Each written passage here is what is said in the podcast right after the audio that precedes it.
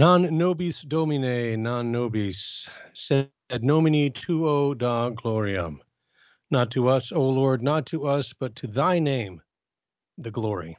Welcome to No-Nonsense Catholic. I'm your host, Matthew Arnold, for Virgin Most Powerful Radio. The confusion stops here. And as promised last week, when we looked at the Crusades, today we are going to talk about another one of the most controversial subjects of Catholic history, namely the Knights Templar. Who were the Templars? Were they brave Christian heroes and exemplars of the Catholic faith, or secret heretics possessed of hidden occult knowledge? Did they cease to exist in the fourteenth century, or do they survive today as secret societies like the Freemasons? We'll find out the true history of the Poor Knights of Christ later in today's program. But first, I want to begin with an example, yet another example of Catholic kryptonite. And if you are living life as a no-nonsense Catholic, then you are bound to encounter today's Catholic kryptonite. Uh, and Catholic kryptonite, as you will recall, is my term for objections to the Catholic faith that catch the average Catholic off guard and without a ready response. In fact, true examples of Catholic kryptonite are so commonplace, so deeply ingrained in the cultural consciousness, that many people assume that there is no defense. And Catholic kryptonite, by the way, is not only wielded by Bible-quoting fundamentalists, but by non-believers as well, like today's example. If a relationship with Christ is such a life-changing experience, if the sacraments really are direct channels of grace, in other words, if Catholicism is true, then why are there so many bad Catholics? You know, it's common knowledge that something like, uh, I mean, something more than seventy-five percent of Catholics virtually never darken the door of a church. And more than a few prominent Catholics who are Catholic in name only lead anything but edifying lives. So how do you answer that? Well, first of all, I think it's well to remember that Christ chose men and not angels to belong to and to administrate his church. Now, that statement might seem rather elementary or rather obvious, but if you think about it, then you won't have too much trouble understanding, say, clergy, bishops and priests who fail to live up to their high calling, or Catholic lay people who do not measure up to the standards required uh, to be a good Catholic. And the reason being that they are human, and human beings commit sins. Even among the twelve apostles, who were, remember, handpicked by our Lord himself, you have Judas, who betrayed him and handed him over to his enemies to be crucified.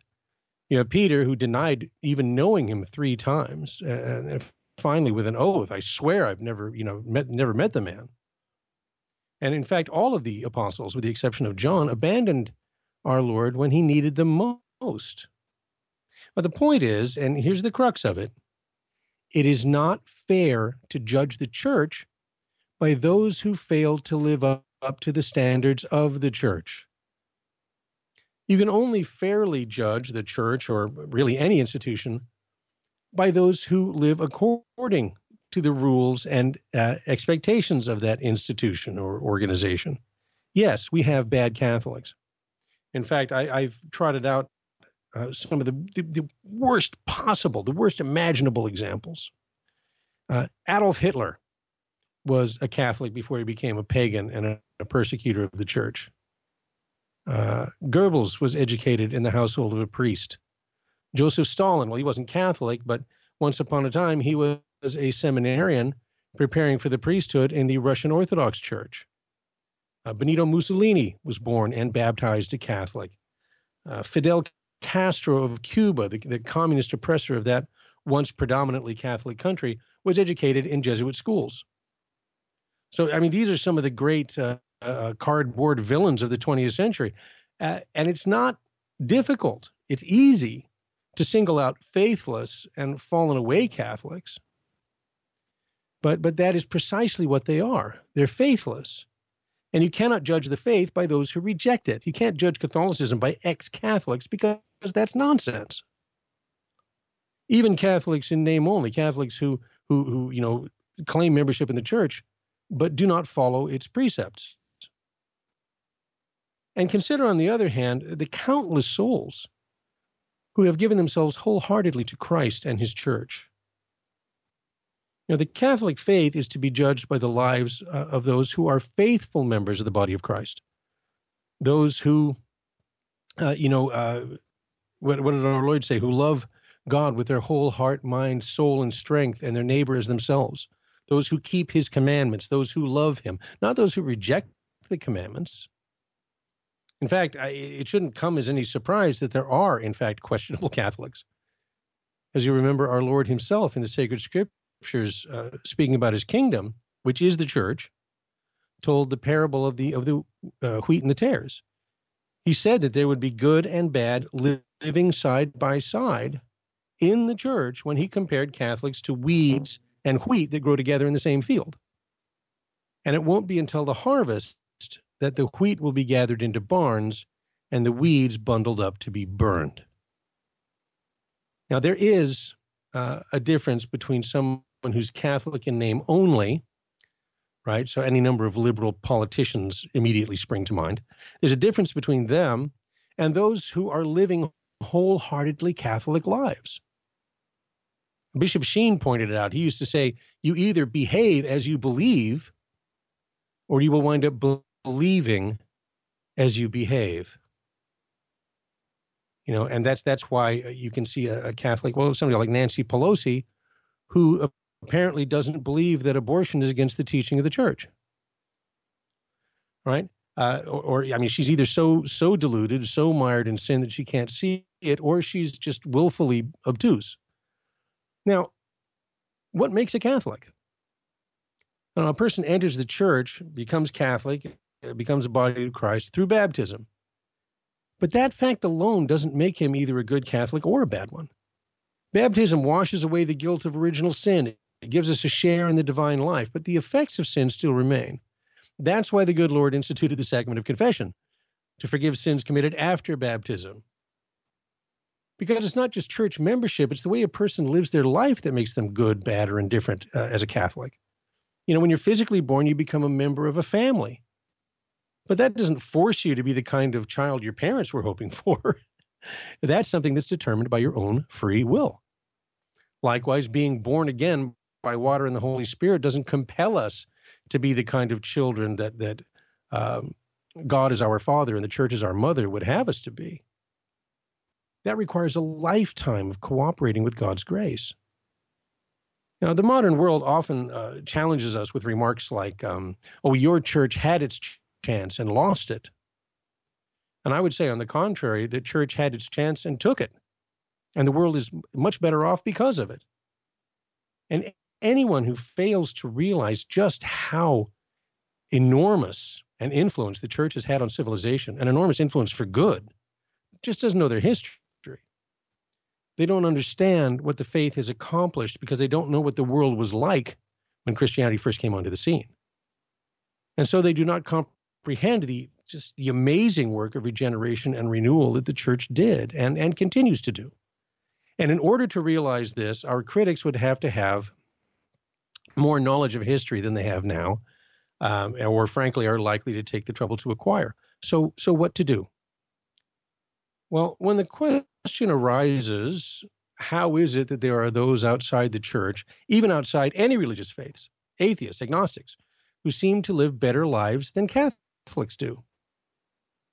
Well, then you must ask, how do you make that judgment? By what standard? The fact is, uh, such persons live in a society that is still permeated with Christian ideals. And and those people are, in fact, profoundly influenced, whether they know it or not, not, by the moral standard and code of ethics inspired by the teachings of Christ and his church. In other words, every trait that commends them to others is traceable to the standards of conduct taught by the religion of Jesus Christ. In other words, they are considered good citizens or just good people, not because of their atheism or agnosticism, but in spite of it. They are considered good because they exemplify Christian qualities. That is to say, admirable qualities that their own belief, or lack thereof, could never have produced in the first place. You know, it reminds me of uh, something the German poet Heinrich Heine once said, when comparing uh, medievals to the moderns. He said, people in, in the olden times had convictions, whereas we moderns have only opinions. And it takes more than a mere opinion to erect a Gothic cathedral. See, the Catholic Church is not a failure, as so many of its enemies would have you believe. In fact, it seems to me that the ones who bring up the charge so persistently and so loudly are simply advertising the fact uh, that the Catholic Church is not a failure. Because if it were, they would never pay so much attention to it. And that is no nonsense. Okay, uh, that's today's Catholic Kryptonite. Um, perhaps later in the show, if we have time, I'm going to talk a little bit about COVID nineteen and the sins that cry to heaven for vengeance, which is also, the, those four sins are going to play a part in the next segment, which is uh, the truth about the Templars. Who were the Knights Templar, and what is their real history? And you will find out when we return. Tomorrow also uh, is the premiere of Understanding Divine Mercy with Father Chris Alar. And on our first official program, we're going to be talking about the coronavirus and divine mercy. And we'll be welcoming our first two guests, Maria Romagnano, founder of the healthcare of the Apostolate, Healthcare Workers for Divine Mercy, and also Catholic author and speaker Teresa Tomeo. That's Understanding Divine Mercy tomorrow at noon Pacific here on Virgin Most Powerful Radio. For now, uh, we will be right back with more No-Nonsense Catholic right after this.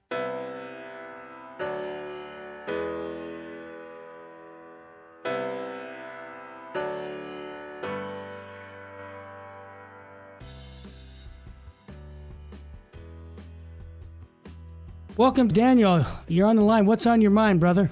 Hi, I just wanted to share a testimony about Virgin Most Powerful Radio. I had a buddy at work who, you know, he's a lukewarm Catholic guy, and I wanted him to start listening to the Terry and Jesse show, so I kept telling him to download the app, and he kept putting me off. So one day, I grabbed his phone, and I downloaded the app for him. I went on vacation, and you know, I kept telling him to listen to it. He was kind of put me off. I came back from vacation. He comes to my cubicle, and he says to me, hey, man, I've been listening to Terry and Jesse's show, and it's great. And it's uh, made a big impact in his life. The guy, he's going to weekly adoration a couple times a wow. week. He goes to the Mass in the mornings. Mm-hmm. uh, he's an on-fire Catholic, and he promotes the Terry and Jesse show and the Virgin Most Powerful Radio. Daniel, what a testimony. And I want to encourage our listeners to get those cards by going to virgin most powerful radio dot org and uh, do what Daniel's doing. Go out and spread the faith by inviting people to listen to Virgin Most Powerful. Daniel, thanks for your testimony, brother. God love you. You're welcome.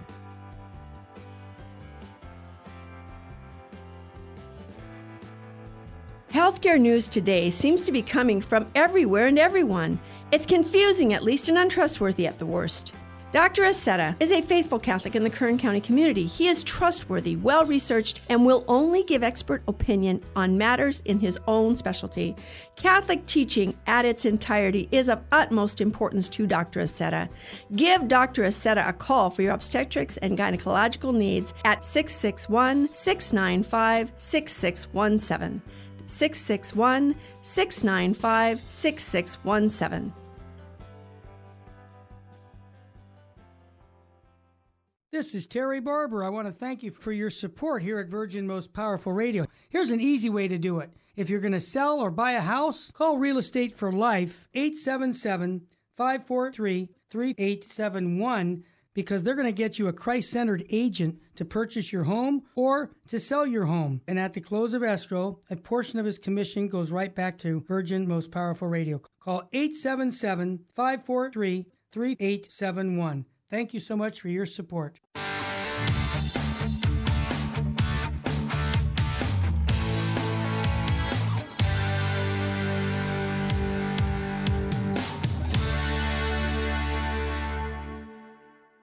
Welcome back to No Nonsense Catholic. As promised, we're going to be talking about, well, the truth about the Templars, the Knights Templar, who they were, what they were about. Uh, just to begin with, I'd like to do a quick review, just a little overview of Of the events leading up to the First Crusade. We know that uh, Muhammad is the prophet of Islam, who preached and promoted his new religion in, in the Holy Land, which is to say where our Lord Jesus Christ lived, died, and was resurrected. And at first, historians tell us Christians and Muslims peacefully coexisted uh, in this sense. From the very beginning, Islam was spread by the sword, and pagan peoples were given the choice to either convert to Islam or die. Jews and Christians, however, were considered, uh, they were the so-called people of the book, that being the Holy Bible. And according to Muhammad, they should be allowed to retain their religion, although they too had to submit to Islamic rule and live by Islamic law or die. See, there seems like it was always an or die proposition with the Muslims back in those days. Anyway, after running the Holy Land, which, remember, had been Christian for centuries before such a thing as Islam ever entered into the head of Muhammad, after overrunning the, the, the entirety of the Holy Land, Islamic warlords pushed their way into Christian Europe, conquering Spain, uh, parts of the Balkans. By the year seven thirty-two, Islamic forces were finally turned back uh, at the Battle of Tours in France. And this is within, you know, this is a century, within a single century from the time of Muhammad himself. And, you know, centuries of conquest follows. Uh, military incursions caused uh, fear and mistrust to spread across Christendom, East and West. And, of course, Christian pilgrims uh, were used to travel to the Holy Land out of a sense of spiritual obligation. But by the late eleventh century, violence between pilgrims and Muslims had become quite commonplace, so much so that it was no longer safe for Christians to travel to the Holy Land. So demands for protection increased, and meanwhile, from the eleven seventies to the eleven nineties, virtually all of Asia Minor, that's modern-day Turkey, fell to Islam, and finally Constantinople itself, the the greatest Christian city in the world, was threatened by invasion. So at the request of the Byzantine emperor uh, for Catholics to come from the West, to come to the relief of their brother Christians in the East, Pope Urban called the First Crusade back in November of ten ninety-five. Um, I said eleven seventies, eleven nineties. I, I, should, I, I should have said ten. Uh, anyway, what were the goals of the First Crusade? Well, to retake Jerusalem for Christ, to make the route from Europe to the Holy Land safe again for Christian pilgrims. The Crusaders vowed to worship at the Church of the Holy Sepulchre in the very heart of Jerusalem. That was their vow, which of course meant, uh, of course meant laying siege to the Holy City. And the First Crusade was really the only successful one militarily, and, and Jerusalem was retaken for Christ uh, in the year ten ninety-nine. Now, directly following the liberation of Jerusalem, the vast majority of Christian knights, having fulfilled their crusading vow, returned home to Christendom. And they left behind them only a small force to safeguard the newly formed Crusader kingdom. But one knight was inspired to remain in the Holy Land with a handful of companions to form the first ever religious order with a military character. His name was Hugh de Payan, and his order was the Poor Knights of Christ. With the approbation of the Patriarch of Jerusalem, the Poor Knights established their first headquarters in a wing of the castle of King Baldwin the Second, right on the Temple Mount in Jerusalem. And so they became known as the Poor Knights of Christ of the Temple of Solomon, or the Knights Templar for short. Now, their original insignia, the original Templar seal, was not the famous eight-pointed red cross, but an image of two knights riding on a single horse, which was meant to symbolize the poverty of the order. Now, to be officially recognized, the new order sought the blessing of Pope Innocent the Second, and Hugh de Payan's cousin was invited to argue their case for them. Providentially, this relative of the first master of the temple was perhaps the most influential man in Christendom, Saint Bernard of Clairvaux. He promoted the Knights Templar, pled their cause at the Council of Troyes. He wrote a popular treatise in praise of the new knighthood and was chosen to compose their rule of life based on the spirituality of his own Cistercian order. By the way, he essentially single-handedly invented um, chivalry through those actions. Now, consequently, the Knights of the Temple, um, following the Cistercian spirituality, wore the white Cistercian habit over their armor. And for years, the Templars protected Christian pilgrims on the road to Jerusalem. But it was impossible to cover every inch of the way. And so pilgrims were still being attacked by bandits who would take everything from them, leaving them, if alive, stranded and destitute. So to alleviate that situation, the Templars developed another way, a new way to protect the pilgrims, or at least to protect their assets. Templar houses in Europe would accept money from pilgrims and then issue them a note. That note then could be redeemed for gold or silver in the Holy Land. In other words, they issued the first checking accounts and laid the foundation for international banking. Now, the Templars, of course, the order was immensely popular, and, and it became quite wealthy by means of the many donations that came in from every corner of Christendom. Donations of land and livestock, as well as gold and silver. And soon the, the Templars owned property all across Europe, where they raised crops and livestock, not just sheep and, and cattle, but horses and so forth, to support their efforts in the Holy Land. And they used their newfound wealth to become bankers and to purchase a fleet of ships, which were initially used uh, for transport, to transport men and arms and horses to the Holy Land, but then later were used for trade. Now, at this same time, there were rumors of another source of wealth, rumors that the Templars spent their first years digging a system of tunnels under the Temple Mount, allegedly seeking holy relics and the fabled treasure of Solomon. Tales soon circulated that they had discovered the Ark of the Covenant, or the Holy Grail, or the True Cross, or the Holy Lance, that they had uncovered ancient scrolls containing the hidden magical wisdom of Solomon, Uh, even the very name of God, and of course, uh, a, a mountain of treasure. Sadly, uh, apart from the tunnels, there's no evidence that the Templars ever found any, any of those things, or even that they were looking for them in the first place. However, regardless of donations of land and money, the Templars did not enrich themselves personally. Remember, they were uh, essentially monks and followed the Cistercian-style rule written for them by Saint Bernard. They followed the evangelical councils. They took vows of chastity and poverty and obedience. They had no personal possessions beyond what was supplied them by their order. And in opposition to the knightly fashion of the times, they kept their hair cut short and grew their beards long. You know, even their armor, while of excellent quality and well maintained, was to be devoid of any and all ornament. So who were these knights? And what were their requirements to be a Templar Knight? Well, firstly, a candidate had to be of legitimate noble birth and had to already be a knight.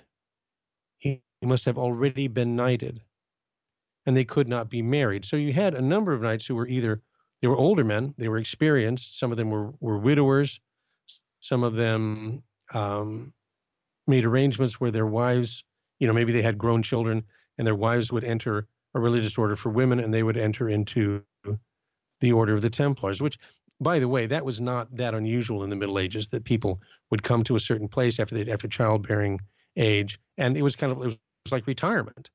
You know, you give the kids the farm, and then mom and dad go and enter into these religious orders to spend out their lives in prayer and, and preparation for a holy death. Anyway, uh, the knights couldn't be married. You know, they, they had to follow the strict rules of the order. And according to Saint Bernard, they were required to be like lambs in the cloister and lions on the battlefield. Now, because of all these restrictions, there were never more than a few hundred Templar Knights at any one time.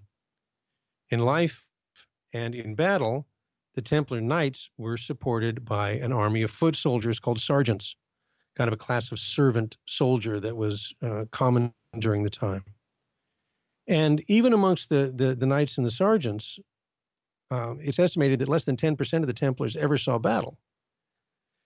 The great majority of the Templars did not reside in the Holy Land. They were, they were lay brothers who served in supporting roles across Europe, managing the land, raising the crops, raising the, the livestock, and so forth.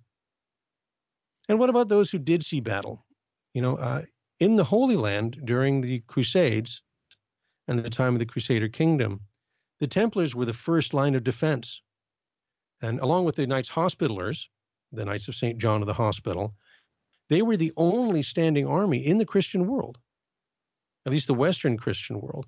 And the heavy charge on horseback of the Templar Knights uh, was just a devastating military tactic, and it was used to break enemy lines before the main attack, you know, even the lines of a much superior force. And that was made possible because the Templars and their horses were fearless and well-trained and heavily armored. You know, in the eleven seventies, the great Muslim warlord Saladin got within forty-five miles of Jerusalem with a force of some twenty-six thousand mounted warriors. And he was met by Baldwin the fourth, the king of Jerusalem. See, rather than remaining in the holy city, Baldwin went out to meet this vastly superior force in open battle. And I must say, Baldwin the fourth was something of a military genius, despite being the fact that he was only twenty-four years old and that he suffered from leprosy. You know, Baldwin met Saladin's army at the head of five hundred Templar knights and about ten thousand foot soldiers. But because of the Templars' tactics, the Muslims, twenty-six thousand mounted warriors, completely routed. Saladin himself only escaped with his life by abandoning his horse and racing off into the desert on a camel. In fact, that defeat was so stunning that Saladin was convinced that Allah was with Baldwin and determined never to face him in combat again. And over the years, no matter how superior a force Saladin commanded, if Baldwin was, was in the battle, he retreated. Even when Baldwin's leprosy was so advanced that he had to be carried into battle on a stretcher. Now, another feature of the Templar Knights' success is that they were known to fight to the death. Part of their rule was a pledge to keep fighting until their standard was lowered. They had a flag called Boson. Very simple, just a, just a square, and the top half was black, the bottom half was white. And as long as that flag was flying on the battlefield, they had to stay and fight no matter what.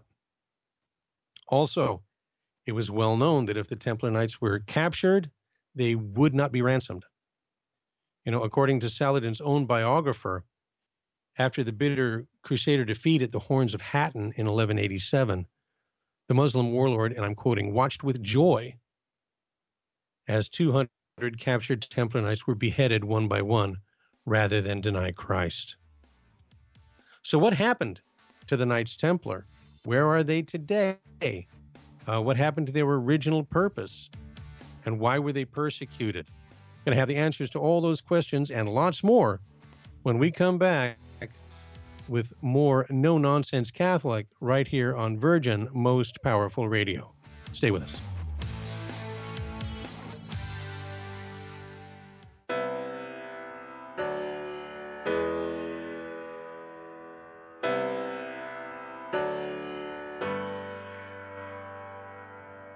Hi, this is Jesse Romero from the Terry and Jesse show, also from Jesus nine one one.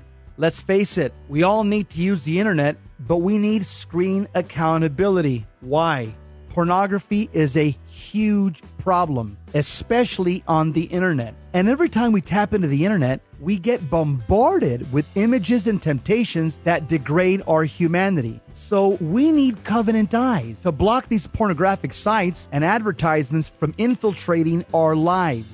Covenant Eyes helps us take custody of our eyes and custody of our intellect. So I recommend you go to covenant eyes dot com and type in the promo code V M P R to support the network. Protect yourself and your family from the imminent threats on the internet.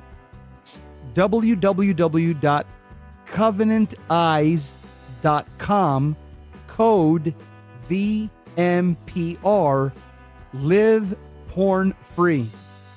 Thank you for listening to Virgin Most Powerful Radio. Thank you. God bless you. Keep the faith.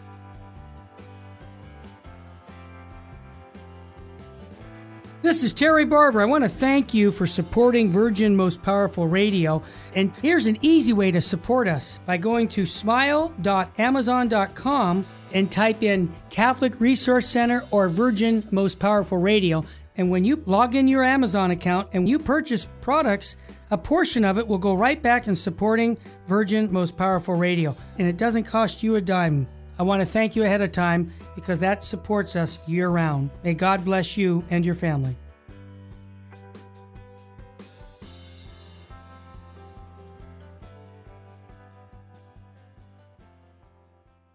This is Terry Barber. I want to thank you for your support here at Virgin Most Powerful Radio. Here's an easy way to do it. If you're going to sell or buy a house, call Real Estate for Life, eight seven seven five four three, three eight seven one, because they're going to get you a Christ-centered agent to purchase your home or to sell your home. And at the close of escrow, a portion of his commission goes right back to Virgin Most Powerful Radio. Call eight seven seven, five four three, three eight seven one. Thank you so much for your support.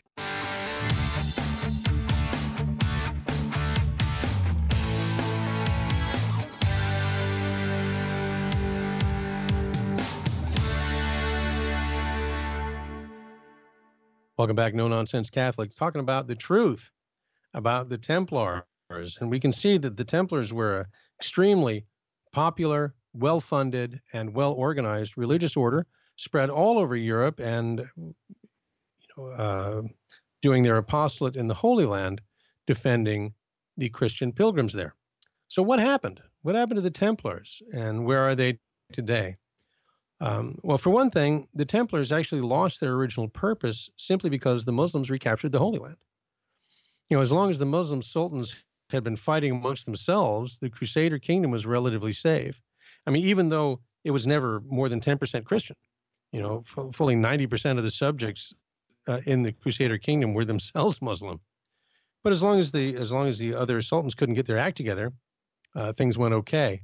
But once they were united under the great warlord Saladin, now, at that point, it became just a matter of time before the Holy Land fell under complete Muslim domination once again.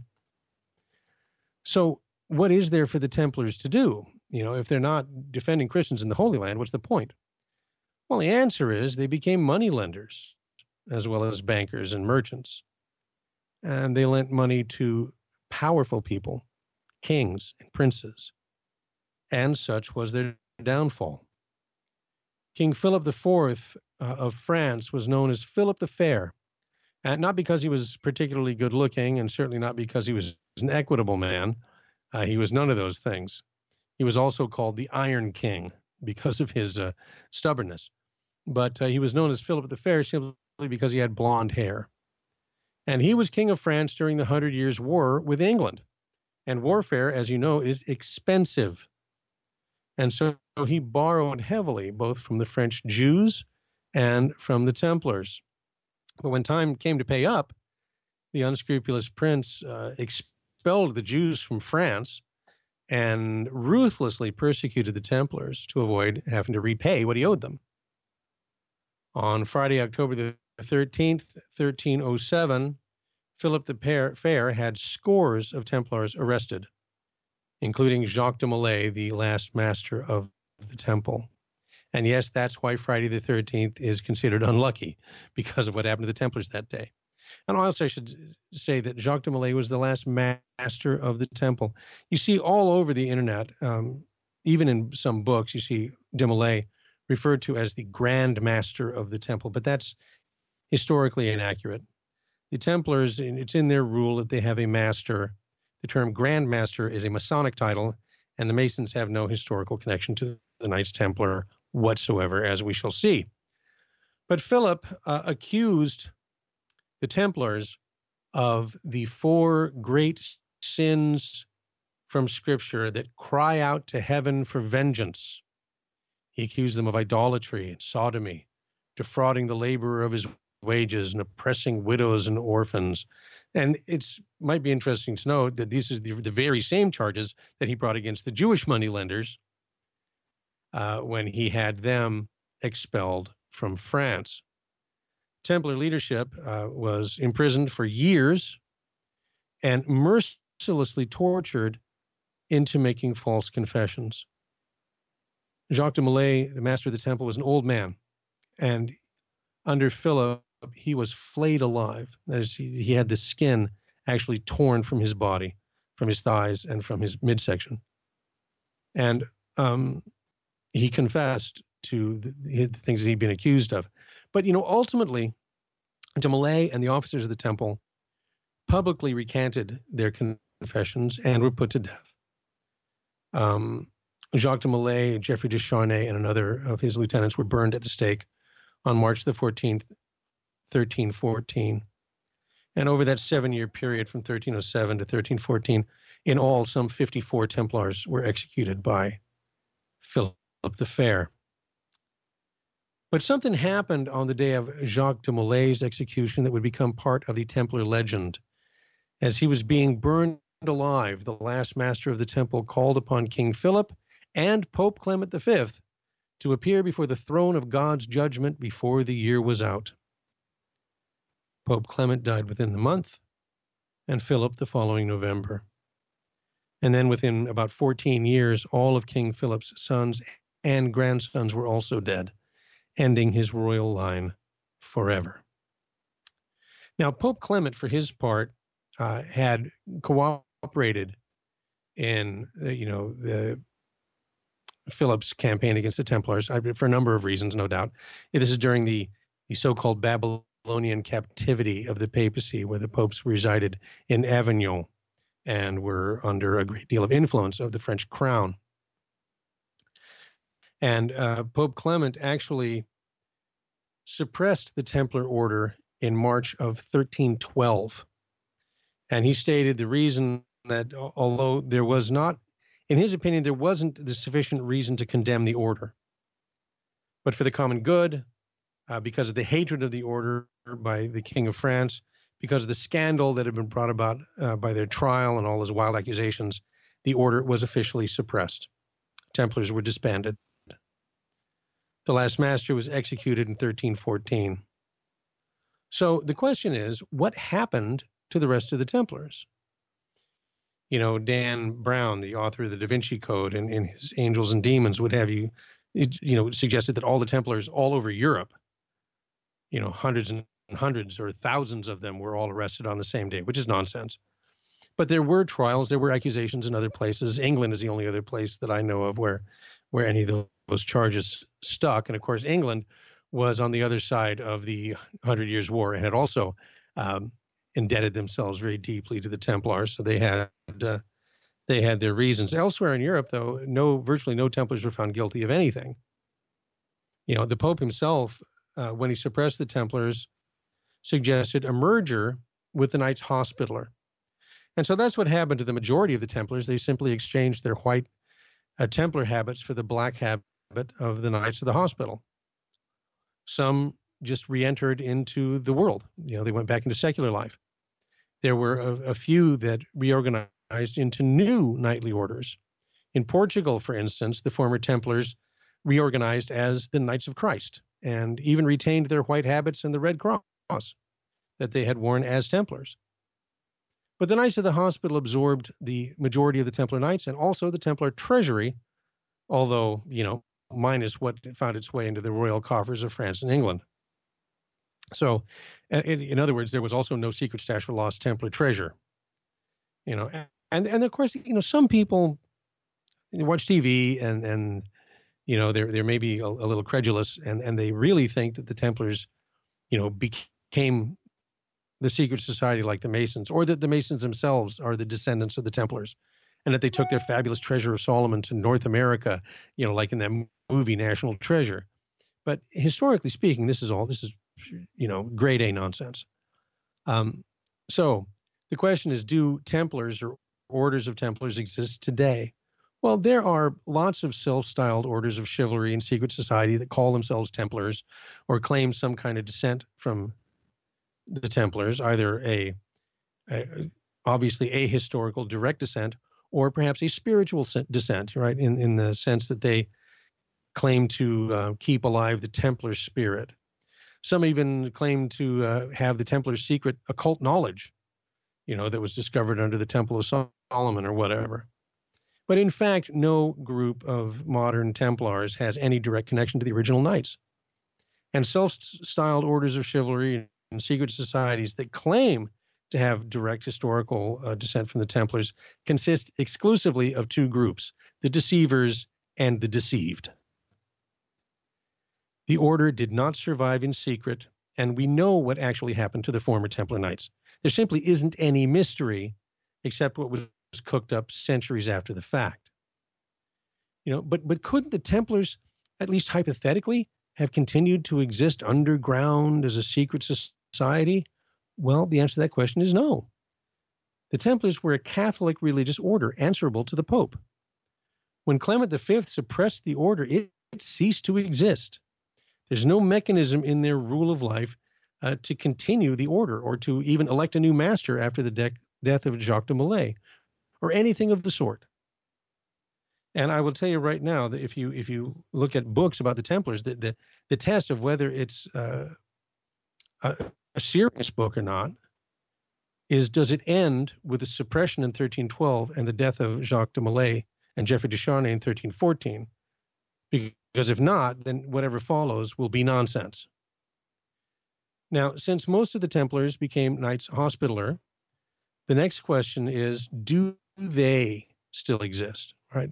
The Order of Saint John, the Knights of the Hospital, do they still exist? Yes, they do, although today they are known as the Knights of Malta.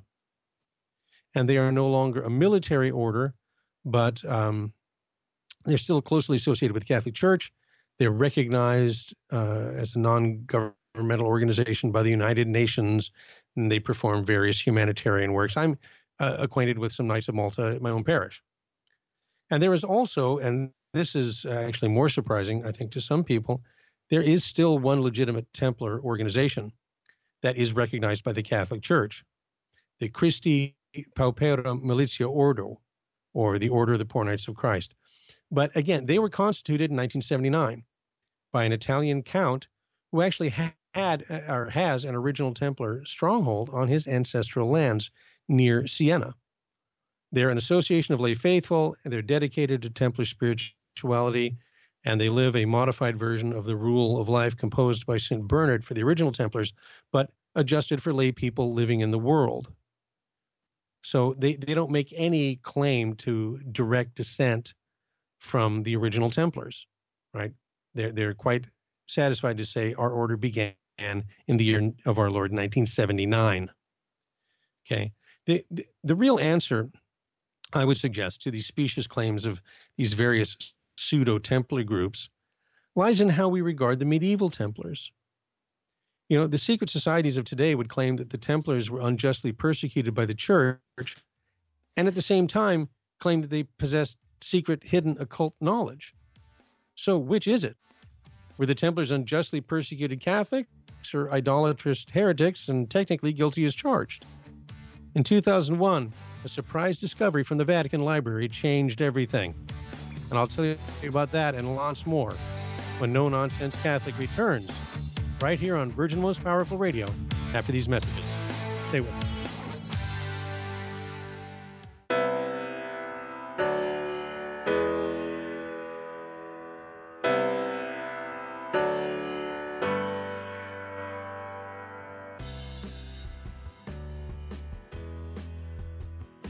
In Luke seven, Jesus said, "I tell you, her many sins have been forgiven her, because she has been shown great love." According to Saint John of the Cross, Christians should always remember that the value of their good works is not based on number and excellence. Their value is based on the love for God that prompts them to do the works. May we always be motivated by true love for God and not worry so much about what we do, but why we do it.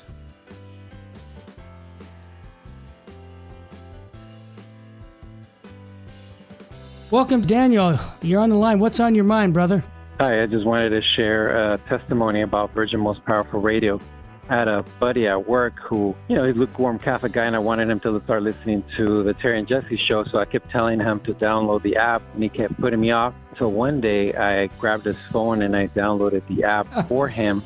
I went on vacation, and you know, I kept telling him to listen to it. He was kind of put me off. I came back from vacation. He comes to my cubicle, and he says to me, "Hey, man, I've been listening to Terry and Jesse's show, and it's great. And it's uh, made a big impact in his life." The guy, he's going to weekly adoration a couple times a wow. week. He goes to the Mass in the morning. Mm-hmm. Uh, he's an on-fire Catholic, and he promotes the Terry and Jesse show and the Virgin Most Powerful Radio.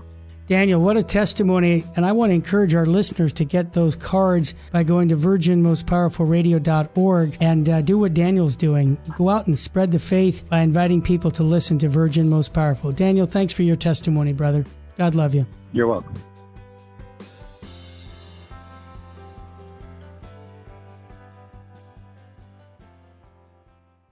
This is Terry Barber. I want to thank you for your support here at Virgin Most Powerful Radio. Here's an easy way to do it. If you're going to sell or buy a house, call Real Estate for Life, eight seven seven, five four three, three eight seven one, because they're going to get you a Christ-centered agent to purchase your home or to sell your home. And at the close of escrow, a portion of his commission goes right back to Virgin Most Powerful Radio. Call eight seven seven, five four three, three eight seven one. Thank you so much for your support.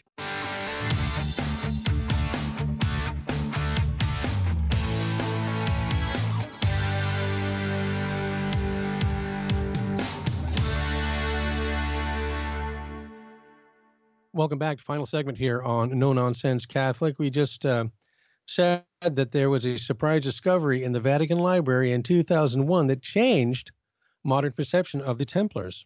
And what happened is that uh, Barbara Fraley, who was a photographer that was working in the Vatican Secret Archives, discovered a document dating to August of thirteen oh eight. It is referred to today as the Chinon Parchment, and it reveals that Pope Clement absolved the Templars of all heresies.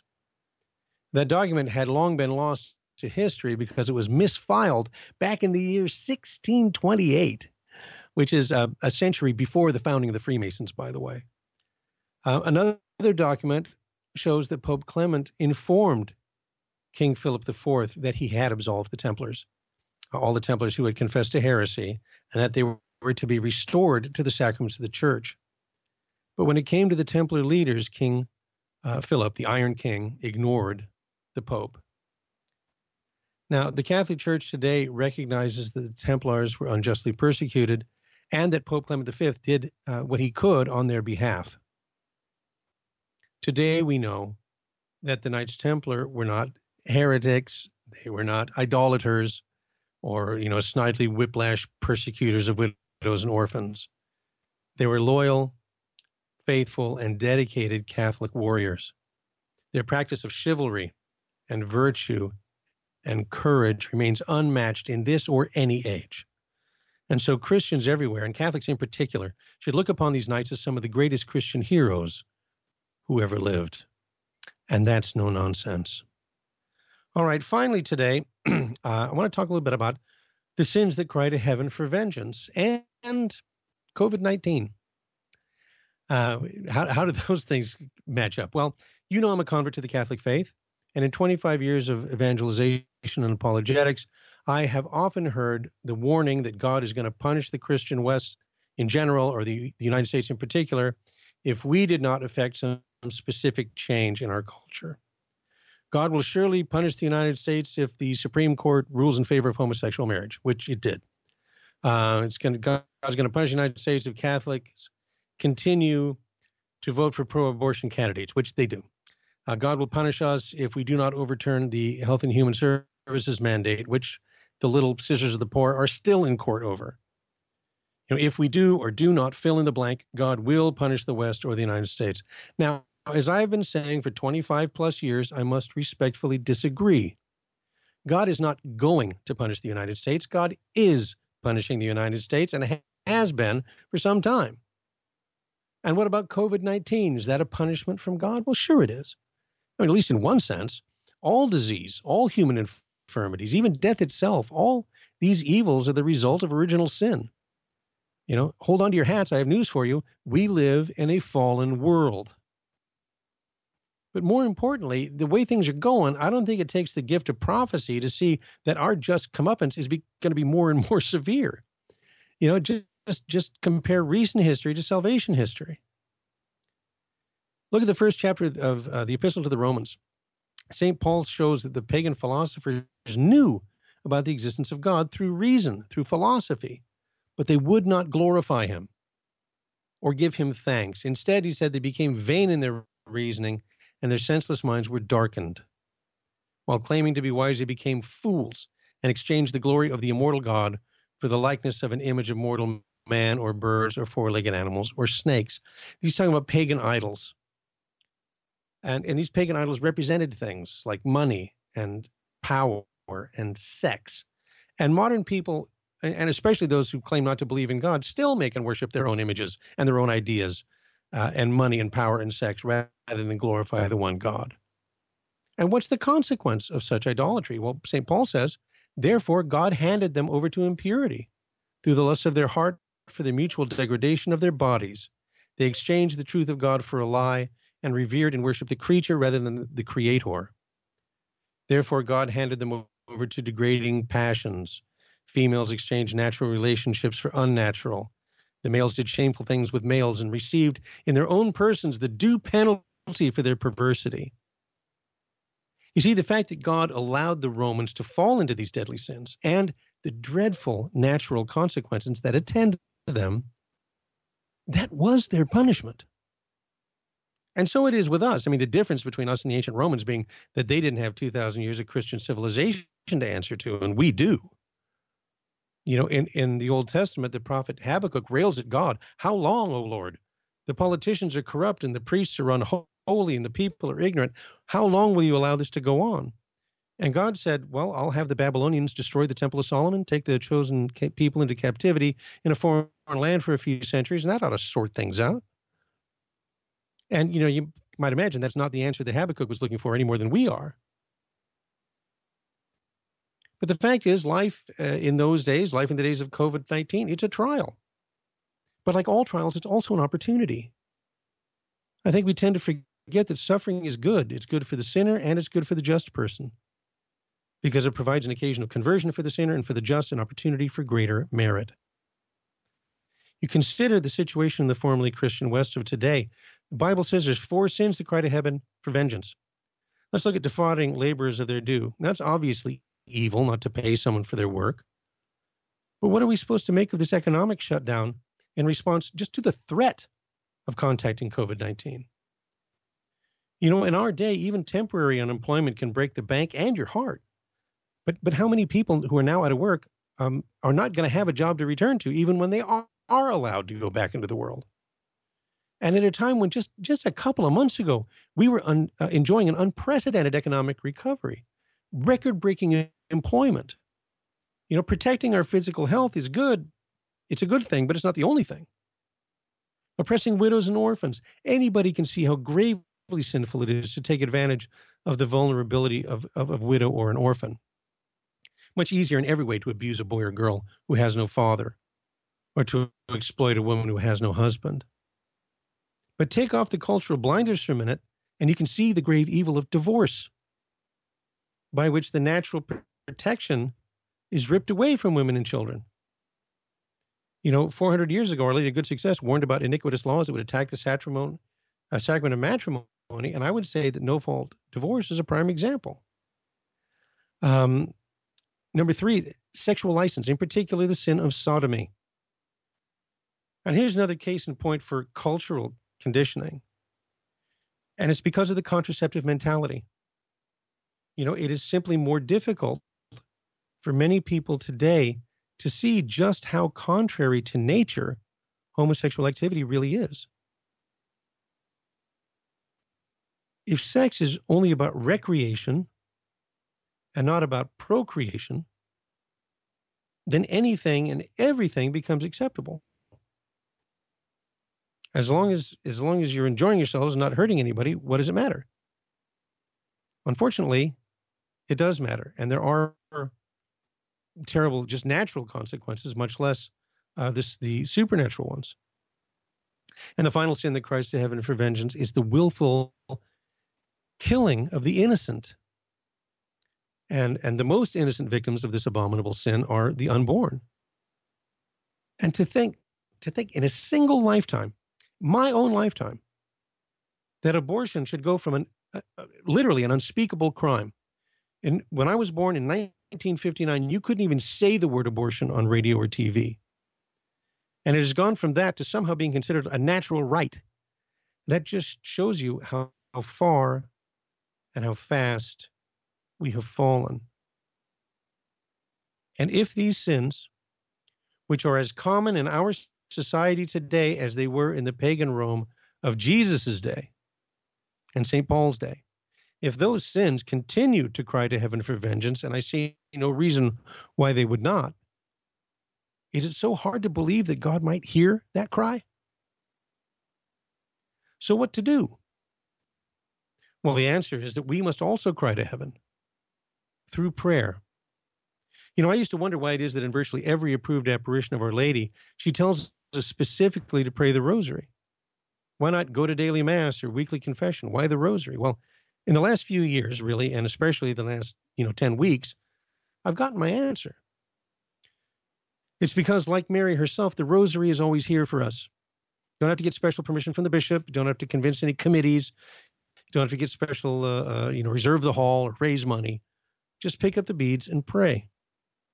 And even if they close the churches like they did, even if they, you know, come into my house and take my breviary away, I can still unite myself to the liturgical prayer of the church when I pray the rosary. And even if they take away my rosary beads, I've still got my ten fingers. You know, and in the second half of the twentieth century, our Lord gave us a wonderful companion to the Holy Rosary, which is especially valuable when you don't have access to the sacraments, and that's the Chaplet of Divine Mercy. Prayer and personal sanctity, that is the answer. That is how we follow the teaching of Saint Paul to rejoice in the Lord always. Again, I say rejoice. That is how the chosen people survived in captivity in Babylon for five hundred years without access to the temple. And according to Saint Hilary of Poitiers, who died back in the fourth century, he said, it is a prerogative of the church that she is the vanquisher when she is persecuted, that she captures our intellects when her doctrines are questioned, that she conquers all at the very moment when she is abandoned by all. Mary, under her title, Our Lady of Good Success, promised a restoration of the church in modern times. Precisely, she said, when almost all would seem lost and paralyzed. And she said, you know, when all would seem lost and paralyzed, that will uh, mark the, the arrival of my hour, when I, in a marvelous way, will dethrone the proud and cursed Satan, trampling him under my feet. There's an obvious reference to Genesis three fifteen, where God tells the devil, she shall crush thy head, and thou shalt lie in wait for her heel.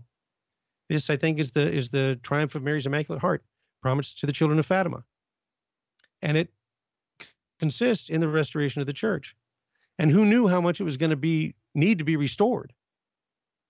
Mary crushes the, the serpent's head by giving birth to Christ, Christ by his sacrifice on the cross, and the church by making the graces won on the cross present to us through the sacraments. And that's happening every day. You know, and the, the key to crushing the serpent's head today lies in the church, because the church is the body of Christ, and that's you and me. So we turn to Mary and we remember that no matter what happens, no matter what persecution from without, no matter what, what weakness from within, we have Christ's promise that the gates of hell will not prevail against his church. And so through the powerful intercession of Mary, we await the end of the coronavirus like we await the promised restoration of the church, like we await the, the coming of the Lord, not with fear or despair, but in joyful hope. And that, my friend, is no nonsense. All right. What a great pleasure. What an honor to be with you, as always. Going to be back tomorrow with Father Chris Alar for the uh, inaugural episode of Understanding Divine Mercy, tomorrow at twelve o'clock. Be with us right here on Virgin Most Powerful Radio. In the nineteen nineties, I lived and worked in Hollywood. But when my wife Betty's mom took ill, we relocated to Orange County. And it was during this time in our lives that I converted to Catholicism. Once my eyes were opened to the truth, I couldn't learn enough about the faith. But I had less free time than ever, especially with a long commute. That's when I discovered the real value of Catholic audio. Listening to cassette tapes transformed my daily commute into a miniature retreat. And that's the beauty of Virgin Most Powerful Radio today. Since the podcasts are archived, you can listen anytime on our smartphone app. I know how listening to Catholic audio can bring you closer to Christ and His Church. So I encourage you to visit the App Store or go to v m p r dot org and download the app today. It just might change your life. I'm Matthew Arnold for Virgin Most Powerful Radio. Virgin Most Powerful Radio, sharing the gospel with clarity and charity.